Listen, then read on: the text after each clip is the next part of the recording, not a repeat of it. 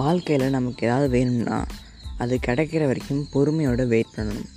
அதான் அந்த பொறுமை நமக்கு நிறைய பேருக்கு கிடையாது. ஸோ அந்த பொறுமையை பற்றின ஒரு ஸ்டோரி தான் இன்றைக்கி பார்க்க போகிறோம், வாங்க. ஸோ வணக்கம் and welcome to have fun Tamil podcast. இன்றைக்கி ஒரு அமேசிங்கான ஸ்டோரி தான் பார்க்க போகிறோம், கண்டிப்பாக உங்களுக்கு பிடிக்கும்னு நம்புகிறேன். ஸோ ஒரு பாண்ட் இருக்குது, அந்த பாண்டில் நிறைய டக் இருக்குது, வாத்து இருக்குது. அது வந்து ரொம்ப வின்டர் சீசன், அதனால் அதெல்லாம் குளிரில் பசியில் தான் இருக்குது. அங்கே இருக்கிற மீன் எல்லாமே குளிரில் செத்து போச்சு. ரொம்ப மாதங்கள் போகுது, இந்த டகுங்கெல்லாம் பசி ஏறிக்கிட்டே இருக்குது, குளிர் வந்து ரொம்ப அதிகமாகிட்ருக்கு, அவங்களால அந்த இடத்துல உயிர் வாழவே முடியல.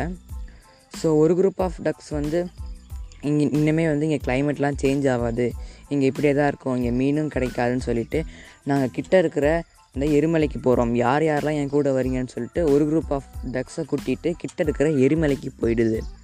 இன்னொரு குரூப் ஆஃப் டக்ஸ் இன்னும் ஒரு ஒரு மாதம் கழித்து என்னால் இனிமேல் இங்கே இருக்க முடியாது, நான் மனுஷங்கிட்ட போயிடுறேன், அவங்க எனக்கு கூண்டெல்லாம் செஞ்சு எனக்கும் சாப்பாடு போட்டு பார்த்துப்பாங்க அப்படின்னு சொல்லிட்டு இன்னொரு குரூப் ஆஃப் டக்ஸ் வந்து மனுஷங்கிட்ட போயிடுச்சு. இன்னொரு குரூப் ஆஃப் டக்ஸ் கடலுக்கு போயிடுச்சு, ஏன்னா கடலில் நிறைய மீன் இருக்கும், இந்த பாண்டில் ஒரு மீன் கூட இல்லை, கடலில் நிறைய மீன் இருக்கும், எல்லோரும் வாங்க, யார் யாரெல்லாம் வரீங்க, கடலை போய் நம்ம மீன் சாப்பிட்லான்னு சொல்லிட்டு இன்னொரு குரூப் ஆஃப் டக்ஸ் அங்கே போயிடுச்சு.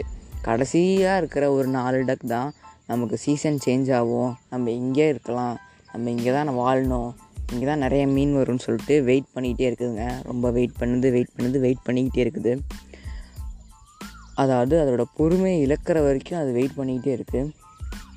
ஸோ ஒரு நாள் மார்னிங் அது ஃப்ரோஸ் ஆகி உட்காந்துட்டு இருக்கும் போது லைட்டாக அது மூஞ்சியில் சன்ஷேட் அடிக்குது, அதை பார்த்தா ரொம்ப சந்தோஷமாகிடுது, கிளைமேட் சேஞ்ச் ஆகிடுச்சு, அவ்வளோதான் சூப்பர், இனிமேல் நம்மளுக்கு இங்கே மீன் வரும், ஜாலியாக சாப்பிட்லாம் அப்படின்னு சொல்கிறாங்க. ஸோ பொறுமை இல்லாமல் போன அந்த குரூப் குரூப் ஆஃப் டக்ஸ் பற்றின கதையை தான் இப்போ பார்க்கலாம். ஸோ எரிமலைக்கு போனது அங்கே இருக்கிற விஷவாயுக்கள் தாக்கி செத்து போச்சு, மனுஷங்கிட்ட போனது கறிக்குழம்பு வச்சு சாப்பிட்டாங்க, அப்புறம் கடலுக்கு போனது அலையில் அடிபட் அலையில் அடிபட்டே செத்துருச்சு.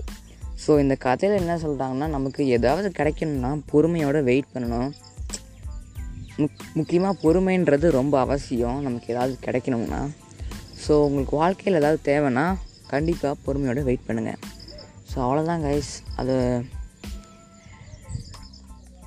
Stay safe and have fun.